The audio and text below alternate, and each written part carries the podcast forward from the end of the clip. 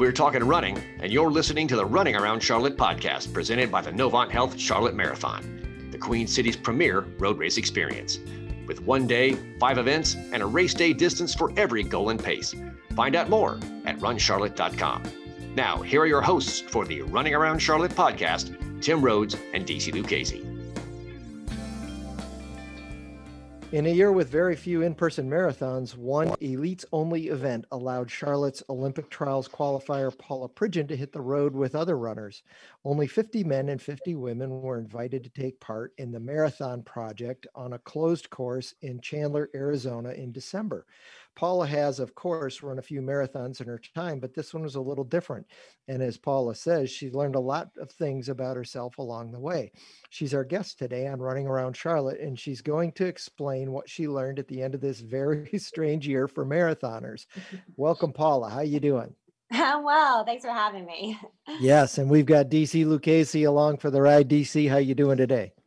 Still riding, man. Still riding. All righty. Before we get into details of the race, tell us about the Marathon Project. I've heard a little bit about it, read some things about it.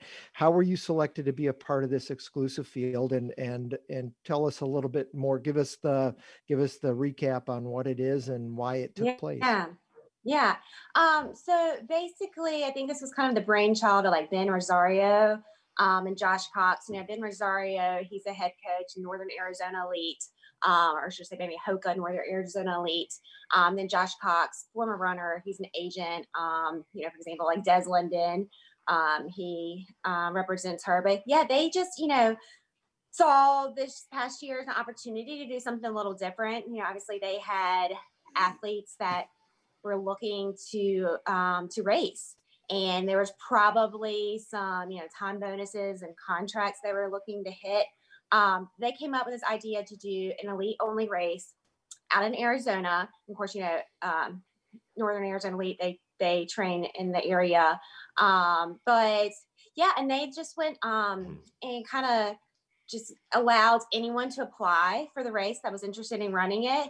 And on the women's side, they had different standards. They had basically like really crazy fast standards for those that won like an automatic qualification. It's like if you place top 10 at the trials or you won a world marathon major or something, insane. And then they had, provisional, entries where if you hit a certain time standard, then you would be considered.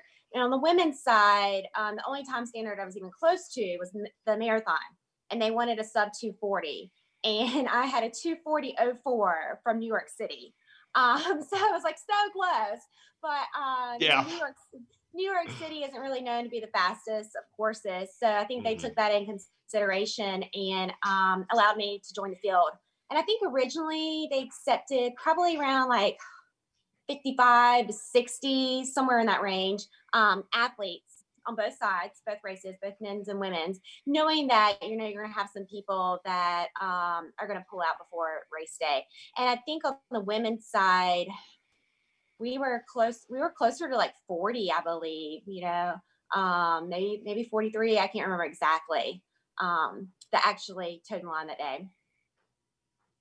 That's awesome. And, the course was, it says in Chandler now, it closed course, several loops, kind of like an Olympic trials type event.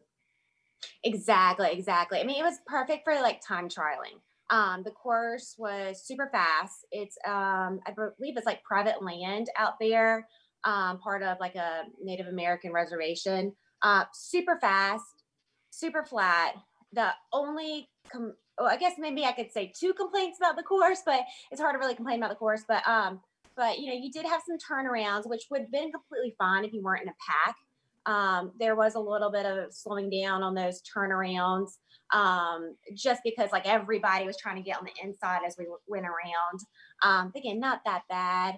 I do find the loop course challenging, and loop course, it makes it really, really easy for people to drop out. If people aren't having a good day, they had ample opportunity to step off the course. So I think that makes it a little bit harder when you see, people that maybe you're beating or whatever, like dropping out. You don't you know, you don't get as many opportunities to say pass somebody, or you don't have as, you know, many people around you running. And also too, there's something about doing, you know, especially point to point, but even like out and back, there's something nice about like running towards the finish, you know, it's like you were like, okay, a couple miles to go and I'm running away from the finish line, you know, like, but obviously it was a super, super fast course, and it was set up for people to go out there and, you know, have a really fast day. And some people did. Well, and also let's be honest. I don't care how fast or slow you are. There's also something really nice about passing people. Yeah. Oh, absolutely. Yeah. Well, I mean, passing people is just nice because it, you know, it helps you pick it up. You know, it just, I mean, there's so much mental, mentally going on in a marathon. And when you start passing people, it automatically helps, you know, give you an extra little boost for sure. Oh yeah. Absolutely. Do you ever trash talk anybody when you pass them? Come on. Like really? No. So you get in this field, what seemingly is kind of like, you're 4 seconds over the standard to qualify to get in. So you get in and you pass somebody and you're like, you ain't so bad. Right? Like tough room. It's a tough room. Right. It's interesting though when you pass somebody, like do you pass somebody and you say like, good job, or, you know, something like that, or nice work? Or do you just not say anything? Because I feel like, you know, if you say like nice work or whatever, like sometimes it's a little patronizing to the person, you know, and they're obviously not having a good day. So oftentimes I just don't say anything. Well, Tim, and then Tim, what do they usually say to you, Tim? Tim, what do they usually say to you? No, listen, I have a strategy with races. I go out a little slow and I throttle it back from there. And it works. You know. Oh man! We know you're not that kind of sportsman. I'm just giving you the business, but it is funny. I do find the dynamics of sportsmanship and gamesmanship. There's only one time, like I've been in the industry for 25 years. And there was one time where there was this rivalry between one of the local runners and a runner from another town in South Carolina, and they kind of went at it at one of the 5K races. But, you know, by and large, running is a good sport community, right? You pass somebody and you say, hey, good job, hang in there, come on, let's run together, let's go catch the next person in front of us. But if, you know, if you're on the basketball court or the football field or something, it's trash talk the whole game. And, you know, you put something in somebody's face and you got to let them know about it. So it's a fun dynamic anyway. But, you know, to that, I guess a little bit, you go into this race and you're with all of these qualifiers and winners of major races and so forth.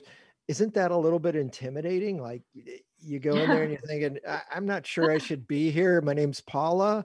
Right. Good luck, everybody. See you at the finish line. Or do you like, hey, you game face. I qualified. I'm good enough. I'm in, and I'm going to run with you, and I'm going to push you. Well, I mean, you got to understand it. I'm not going in there thinking I'm going to compete with Sarah Hall. I'm not going to be up at the front running, you know? You don't all of a sudden go from running at 240 to running like 220 lows. You mean, like that just doesn't happen. So sure, you know, like I would halfway joke about like, I just hope I don't finish last. But I knew like going in, like that's a very real possibility that I could finish last, because everybody's good. There's nobody in that race that wasn't good. But, you know, I mean, I knew I was in there as a sub-elite. I wasn't, you know, trying to pretend like I was anything, you know, more than that. But I was just hoping to have a good day for me, basically. If I could beat some other women, that's great. But, you know, I mean, I wasn't going in there expecting I was going to finish top 10 or anything like that.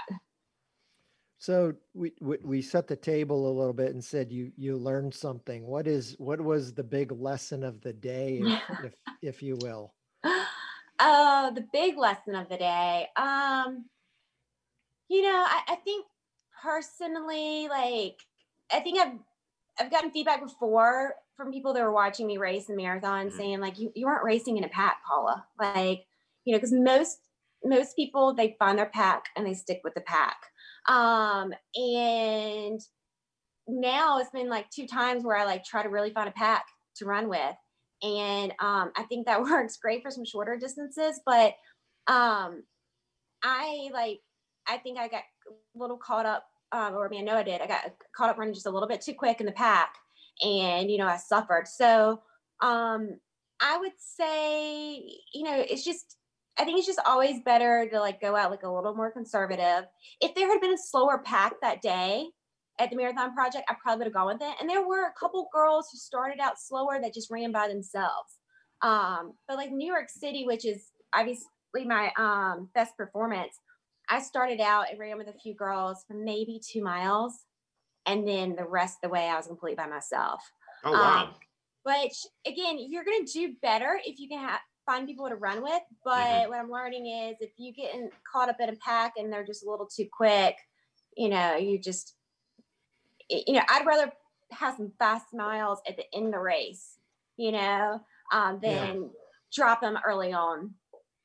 Well, I think there's an advantage in some of the, like New York City, they start the elite women out separately, but you get some of the marathons below the, you know, the Chicago's and Boston's and New York's where they do that.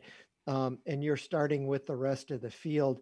Certainly it's easier to find a few men who are running 240 and you tuck into that pack with them versus trying to find, you know, there's just not that many women that run 240. There's some that run faster and some that run slower, but the population just isn't as big as men who can also run a 240, of which I'm not a member, by the way. So you and I would not be good running partners on the race course.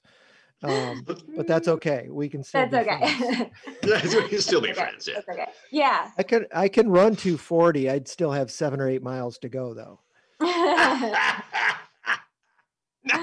Well, that's a fair point.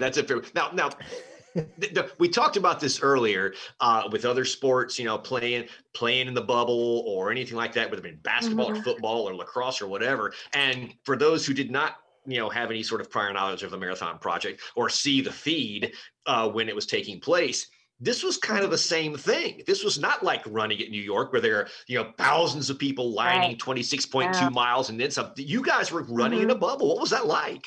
Oh, gosh.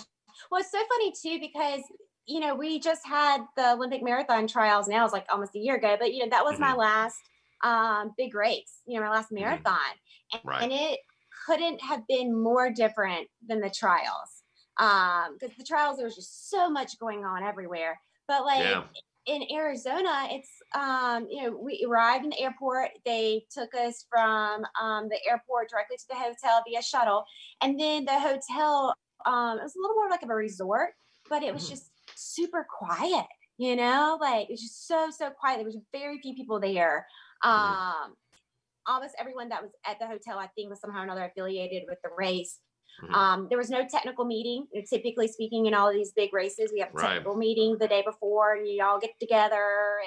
And then the field was like really small too. So, I mean, normally I'd have some like my Wazelle teammates, for example, you know, that are there that I can talk with, and they would know people. So, you know, I was a little bit at a disadvantage there because I didn't have much of or really any opportunity to talk to any of the other like sub elites there to try to figure out what people were running or whatever.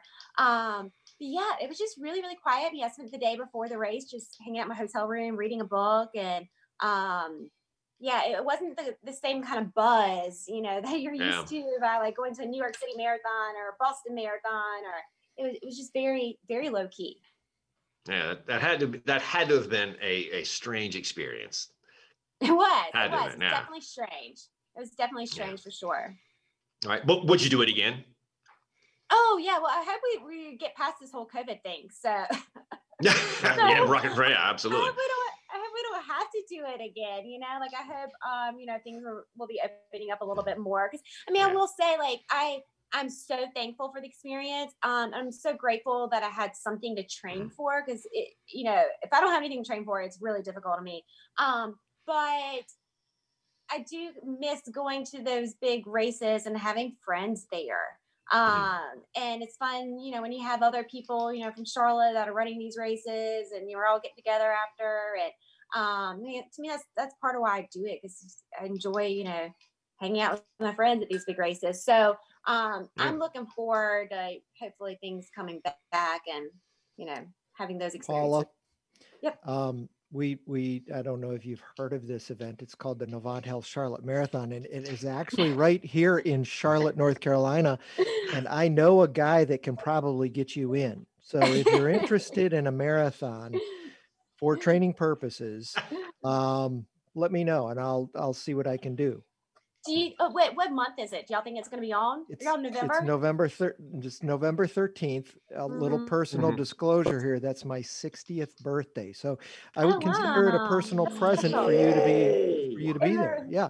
Well, y'all do know that Thunder Road was my very first marathon.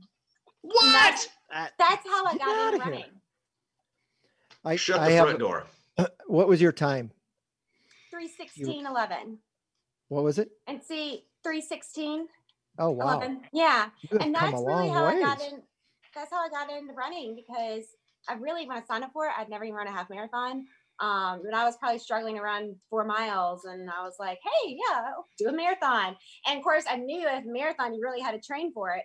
So I went to the library and checked out all these books. But Thunder Road is where it all started. Well, that is awesome, and we appreciate it. I have a really quick funny story. Back in the early years of the marathon, a female came across the finish line in 2:43, and I started. They were like second place, and I started panicking because I thought, oh no, somebody cut the course. We've got issues out on the course.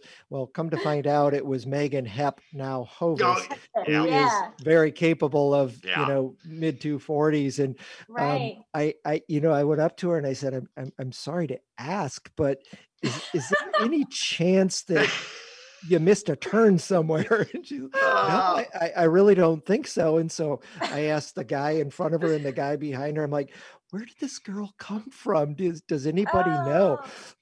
Very legit. She was very, very gracious with her, of my unfamiliarity with her, but she was funny. We'd love to have you. Yeah. And real quick, for those who are new to this whole game, the Thunder Road Marathon that we're talking about here was the precursor of the now Novant Health Charlotte Marathon, just to give folks rebranded. Right, exactly. Mm-hmm. Yeah. Well, what's next for you? So besides Charlotte, right? Obviously, right. So I've been invited to run Grandma's. Oh wow! In June, so I ran Grandma's back in 2018. Mm-hmm. So I'm putting Grandma's on my calendar. I'm really excited about that. It's nice. We have a good amount of time to get ready for it. Mm-hmm. I'm hoping though to have like some shorter, like tune-up races between now and then. But yeah, Grandma's June. That should be the next big one. So you've been invited to 2 marathons now. Wow, your dance card's filling up, pal. So right. Well, it's funny. You basically apply, and then they go and they invite you. So. We just saved you a step. So there you go. Oh, yeah, boy, oh boy. Y'all, you're totally welcome. Totally welcome. So I appreciate that. That'll be very exciting. That's a great event up there in Minnesota, and it'll be a wonderful tune-up for you to kind of get your, you know, see where you're at and what you need to do to come out here and knock this thing out of the park in November at Charlotte. We'd be very, very excited to see you down there. So thank you. Really cool. So glad you had a neat experience out there. Really, hopefully a one of a kind and never again experience like that out in Chandler. Right. Yeah. I mean, they are considering, I think, maybe doing an elite marathon every year. I mean, I think that's, there's a possibility to that, but maybe not quite as much of a bubble as what we had to do to stay safe. That's awesome. Mm-hmm. That's awesome. Good luck to Paula Pridgen. Wow. Thank you so much. Thank you. It's good to see y'all. All right. Great. Thank you, my friend. Good luck. We'll see you. We'll be watching you in June, and we'll see you in November. The Running Around Charlotte podcast is presented by the Novant Health Charlotte Marathon. 1 day, 5 events with a race day distance for every goal and pace. Registration for the November 16th Novant Health Charlotte Marathon, Half Marathon, Relay, 5K, and 1 mile events is available now at runcharlotte.com. Running Around Charlotte with your hosts Tim Rhodes and Jeffrey Cooper is produced in partnership with Well Run Media and Marketing. Listen for new episodes of Running Around Charlotte released every week.